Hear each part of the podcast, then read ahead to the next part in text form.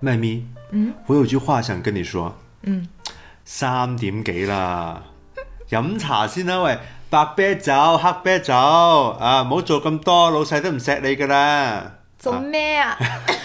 是这样的吗？最近这段话啊，在网上火了起来。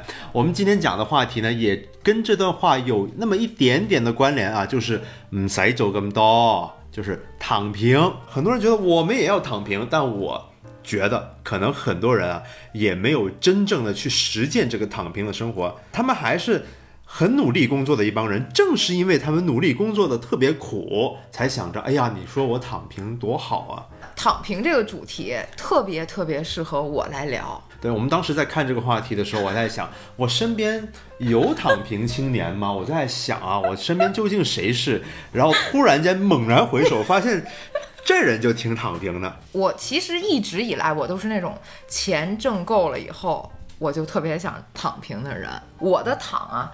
其实不是字面意义上的，真的是往床上一瘫，什么都不干。我的躺平是立刻从工作的那个状态里抽出来，开始做自己特别喜欢的事情。对我来讲的这个躺平最大意义就是我不会去强迫自己做自己不喜欢的事情。嗯，所以很多年轻人说：“哎呀，我们要躺平啊！”但是。可能很多人对躺平的定义究竟是什么，也有不同的见解哈。因为我们一开始以为躺平就是哎我颓废，我什么都不想干，我想沉沦。但其实很多人对于躺平的看法其实是，呃，我不想把我所有的时间都放在努力工作上，我想有时间去做别的事情。那这其实已经是一种躺平的精神了。不是说每一个人他都有机会。做到自己特别喜欢的工作的，嗯，就很多人对工作定义其实就是工作而已，嗯，就是他只是养家糊口的一个手段，嗯，所以为什么他需要有躺平的时间去干点自己喜欢的其他的事儿？但我觉得为什么现在很多人提躺平这个概念呢？可能大家对于工作带来的压力的感受不一样了。以前可以说我工作就是工作，生活就是生活，嗯，但是现在很多人可能觉得工作对我的提出的要求越来越大了，对，占据了我越来越多的生活中的时间，我我不想这样，所以才会提出躺平。这并不是意味着我真的就要辞掉我的工作。我觉得很多提出躺平的人也不敢辞掉他们的工作。其实你自己都有深刻体会啊，啊你难道不觉得这两年比以前两年你自己的工作要忙得多得多得多吗？对我有时候真的是躺着想我的稿子，对，你是真正的就是躺平工作党，躺着工作，嗯、躺着把活儿干了，站着把恋爱谈了。什么呀？你记得之前有一篇公众号的文章，就有一位清华的教授，他批评躺平族，他就说大家可不能躺，大家不能放弃奋斗，不能放弃努力，不能放弃竞争。但是我觉得啊，他把这个躺平所抵抗的这个东西的定义给弄错了。大家抵抗的不是正常的竞争，不是说竞争上岗，我去竞争一个职位，大家抵抗的是过度的竞争。可能很多上一辈的人听说年轻人想躺平，他们的第一反应都是：哎呦，我们那个年代比你们现在辛苦多了。我们以前又没有冰箱，又没有空调，什么都没有，我们这不都这样熬过来了吗？你们这帮人什么都有，还说想躺平，实在是不像话。我觉得就是大家抵抗的，真的不是他说的那种奋斗，嗯，而是说这种就是日常生活的方方面面都要拼尽全力，来使自己在社会上能获取那么一丢丢的竞争优势。我觉得现在很多网上的年轻人啊，可能对这件事情的看法，比你刚才提到的这个概念还更加悲观一点。嗯就是说我要花很多的努力，不是去占领那么一点点的竞争优势，而是要保持我现在的优势不被别人抢掉，已经很好了。这就叫所谓的内卷。所以我觉得这个躺平这个概念，其实是对于内卷的一种回应。如果没有内卷这个概念的产生的话，可能大家也不会谈躺平。我觉得。所以我其实当时看到这个教授的发言的时候，我就去公众号上看了他的全文，查了这个人的资料，然后我来引用一下他自己发的这个文章的原话，来看一下他的这个成长的经历。他说：“笔者，笔者就是他自己啊。笔者父母都是下岗工人，中学属于小镇做题家。”幸运的是，即使到了一线城市的知名大学，依然能够凭借自己的努力获得耀眼的绩点，甚至早早进入实验室参与科研任务。所以，其实这个教授他自己也很明白，因为他写了幸运的事。嗯，而且他说，依然凭借自己的努力。怎么说呢？我明白很多人为什么会批评他。以前我有一段时间啊，觉得我自己可牛了啊，都是我自己通过我自己的努力争取到的。你也确实很努力。我听了你跟我讲那些，你当时高三就是挑灯夜战是怎么为了拼命要考进北京的大学的时候，我觉得特别感动。也不能完全于归结于我这个人的个人努力哈。六七年前吧，我特别相信那种所谓的奋斗学，我觉得。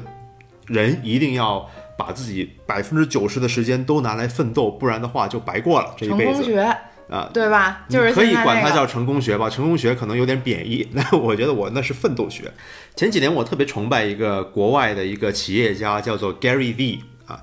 Gary V 他是一个天天给你打鸡血的一个人啊，在网上他就说每天啊我得工作十六个小时，我一年到头我都不休假，所以你看我现在多成功啊！所以很多年轻人觉得哇塞，我真的想成为这样的牛人，我也要去成功，就好像我能像他那么努力的话，我就能取得跟他一样的成功。但我后来过了几年之后，其实我发现不是每个人都可以这样的。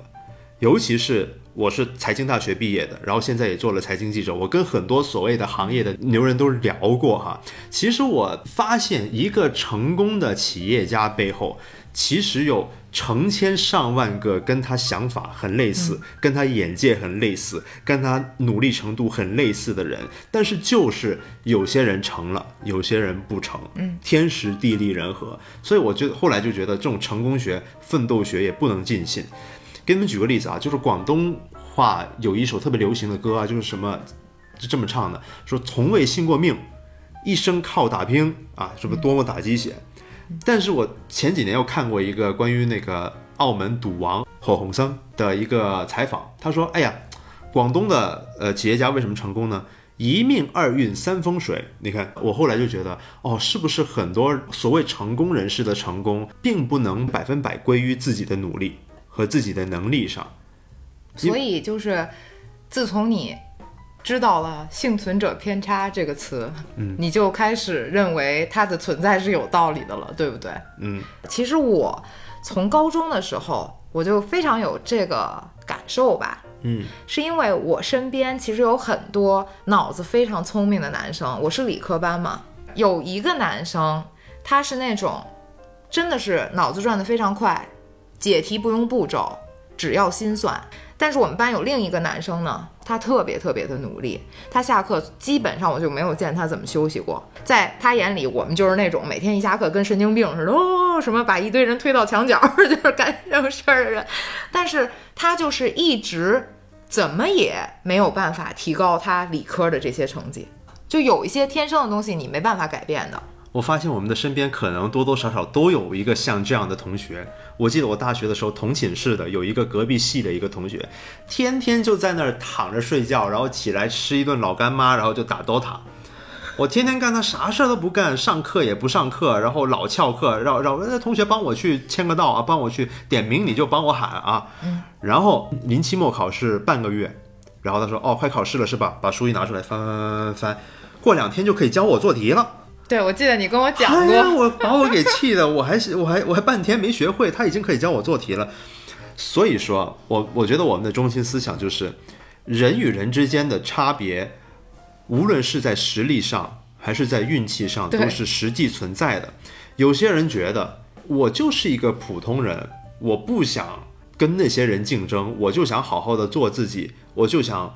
所谓的打扮打扮躺平了，怎么了？我为什么必须要把自己逼成那个样子？努力是可以的，但是成功是不能保证的。有很多人可能看清楚了这件事情之后，觉得这笔买卖我做不过。当然，你也可以选择说，我就是不认命，就我就是不信我是我是个普通人，我就要玩命的努力，这个人选择嘛，就互相尊重。比如说，我意识到我自己是个普通人，那我至少有选择说我过一个普通的生活的权利吧。你不能摁头摁着我说你必须要和他们一样玩命的干。对，他们在那赛道上跑着呢，你怎么不去跑啊？你为什么不赶紧追他们？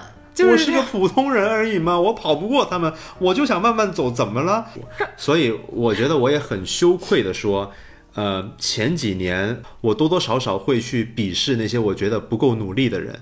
所以，我们刚才说的这个幸存者偏差，其实是一部分人选择躺平的一个内在的因素吧，就是他们意识到了同等的努力不一定会获得同等的收获，但是其实它还有一些外部的因素，让很多人觉得说，现在我死命的奋斗，牺牲我自己的生活和健康来奋斗，可能不太现实。这其实呃外因才是现在很多人对于躺平的讨论的最主要的关注点。嗯嗯，一个就是竞争的白热化，像你刚才说到的，呃，边际效益递减啊，这可能很多大学才会学到的一个概念，就是你多付出一份努力，那你多得到的有没有跟你这个努力对等？多加一份班，然后你多得一份工资，那边际效益就没有递减。那如果你多加一份班，然后你拿的其实只有半份的工资，嗯，那就是边际效益就递减了，也不一定特别准确啊。挑刺儿的人呢，你要记得，我这个经济学原理已经是，比如说是十年前学的了。嗨，没事儿，大家听咱俩也没指望你能说特准确。除了这个竞争的边际效益递减之外啊，还有一个很重要的外因，就是竞争其实很难被退出。嗯，你很难主动的去选择退出竞争。嗯，拿我自己举个例子，其实我是一个经常的退出竞争的人，我也是一个经常的在好几个赛道之间来回横跳的。嗯，干媒体干着干着，觉得说这好像还是设计好玩儿，那就去学设计。然后学完设计，觉得哎呀，国内互联网公司的交互设计我也不是特喜欢。然后干记者的时候，觉得干摄像真好；干摄像的时候，觉得干制片也挺好。就是一直在换赛道你知道，为什么能这样吗？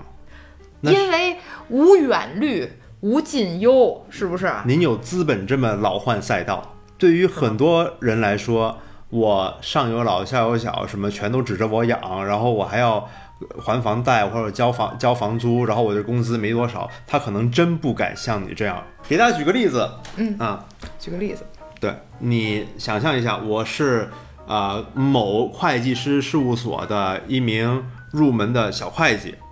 那大家可能知道啊，会计师事务所其实工资给的也不是特别高啊，但好像压力挺大的。压力非常大，所以呢，我相信很多人在里面是想退出的。哎，干了几年之后，我觉得我特别累了，但是我呃像我刚才说的，有平时那么多的支出都等着我去交呢，我实在是不敢换这个赛道，不敢轻易的辞职。你说我辞职干什么呢？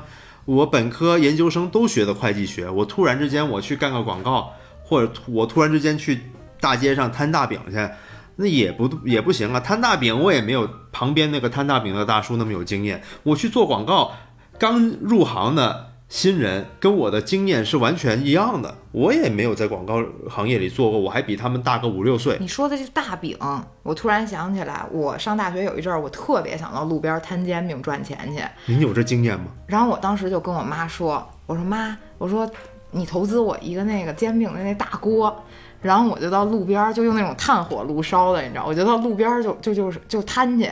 您如果真的选择了摊大饼，我就可能跟你浪漫的邂逅擦肩而过。我跟你说的第一句话就是给我加俩鸡蛋。还有就是不要香菜，再加根肠儿。所以你举这个会计的这个案例啊，我其实很能理解，因为你这么一说，我就会想，我跳来跳去的赛道，它本质上都是在创意行业。对啊，可能有很多人在自己目前的这个行业里面，就是说我已经投入了很多了，然后我发现我这个行业里面所有的公司都是这么拼的，嗯，那我能怎么办？我我摊大饼去啊！你能不能别老用摊大饼了？你知道摊大饼的挺赚钱的，好吗？现在煎饼都十块钱一个了。你愿意付出那个一天到晚就是随时要跑，或者说就给烟熏着脸，然后还得吆喝的那种被太阳晒着那种工作环境的话，我们也能赚那么多钱，可能也不行，我可能没这个技术。你可能摊不出来，你那饼都是漏的。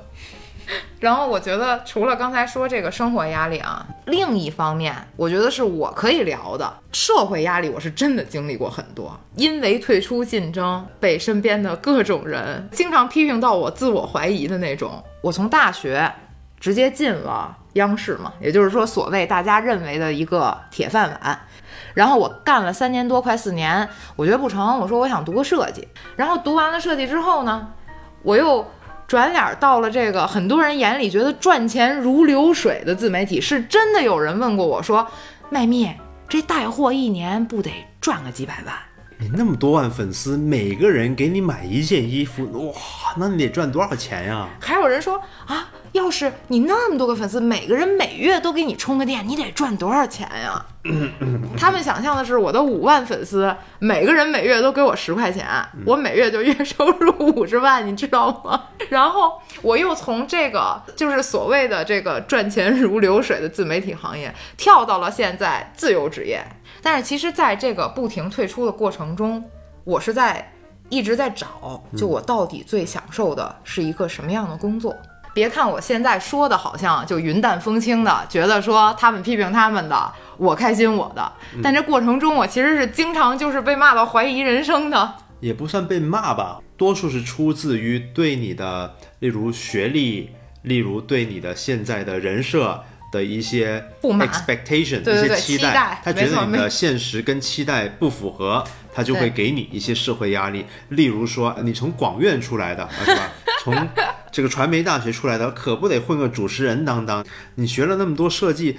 干嘛不去腾讯呀、阿里这种地方干？还有就是怎么不去今日头条啊？你干嘛不去 B 站呀？你学了那么多东西，你还是个研究生，干嘛做自媒体呀？自媒体是个阿猫阿狗都能做。人家我看他有一天有一个人拍自己吃饭，有一天有一个人拍自己家里的鸭子，他的粉丝都比你多。别说了行吗？呃呃，我妈在一开始看见我评的时候，实在是不太理解，觉得从小到大你都。在这种激烈的竞争中，好不容易拔到尖儿了，你怎么现在非得大转弯、大掉头的去干一个自由职业呢？就他其实也也有过这种，他觉得你是怎么累了，也没见你觉得多累啊什么的。但很多人觉得自由职业是躺平，但自由职业其实并不躺平，可能站的比平时还要久。上班的躺平呢，就是我躺的时候可以躺，但是我知道有一有那么一个时间点，我必须得站起来去上班。自由职业的躺平呢，就是我躺着的时候，我得想我什么时候才能再站起来去工作啊？我得有这个危机感呀，所以躺也躺不好。对，想的时候什么时候能站起来？躺其实也躺不踏实，说的很对，很对，很对。令你沮丧的那个点在于，其实这些就是所谓的大家给这个职业排的这个三六九等也好，或者是给你的社会职位这些期待也好，就是他们会有这期待，其实并不是因为你造成的，是因为一个长久以来大家对不同职业的。印象，嗯，就导致了会觉得有一些职业就是要高人一等的，就是要看上去更有社会地位的，然后有一些职业就是不成。所以，如果你现在做的这个选择恰好是被主流社会所认可的这个选择，那么就是恭喜你，你很幸运。但是也希望你能够理解到，说为什么很多人没有做出这个选择。所以在很多人的眼里，包括你在内，所谓的良好的生活跟我们现在的竞争和钱是没有关系的。我我觉得不能说是百分百没有关系，因为我爹曾经跟我说过一句话。完了，我爹怎么老出现在我们的栏目里？以后 有必要让他自己来了。他说：“有钱不是万能的，嗯，但是没有钱是万万不能的。”你在保留一个对你自己所需要的生活的这样一个金额的数值之后，你有权利去做你自己想做的事情，就是这样。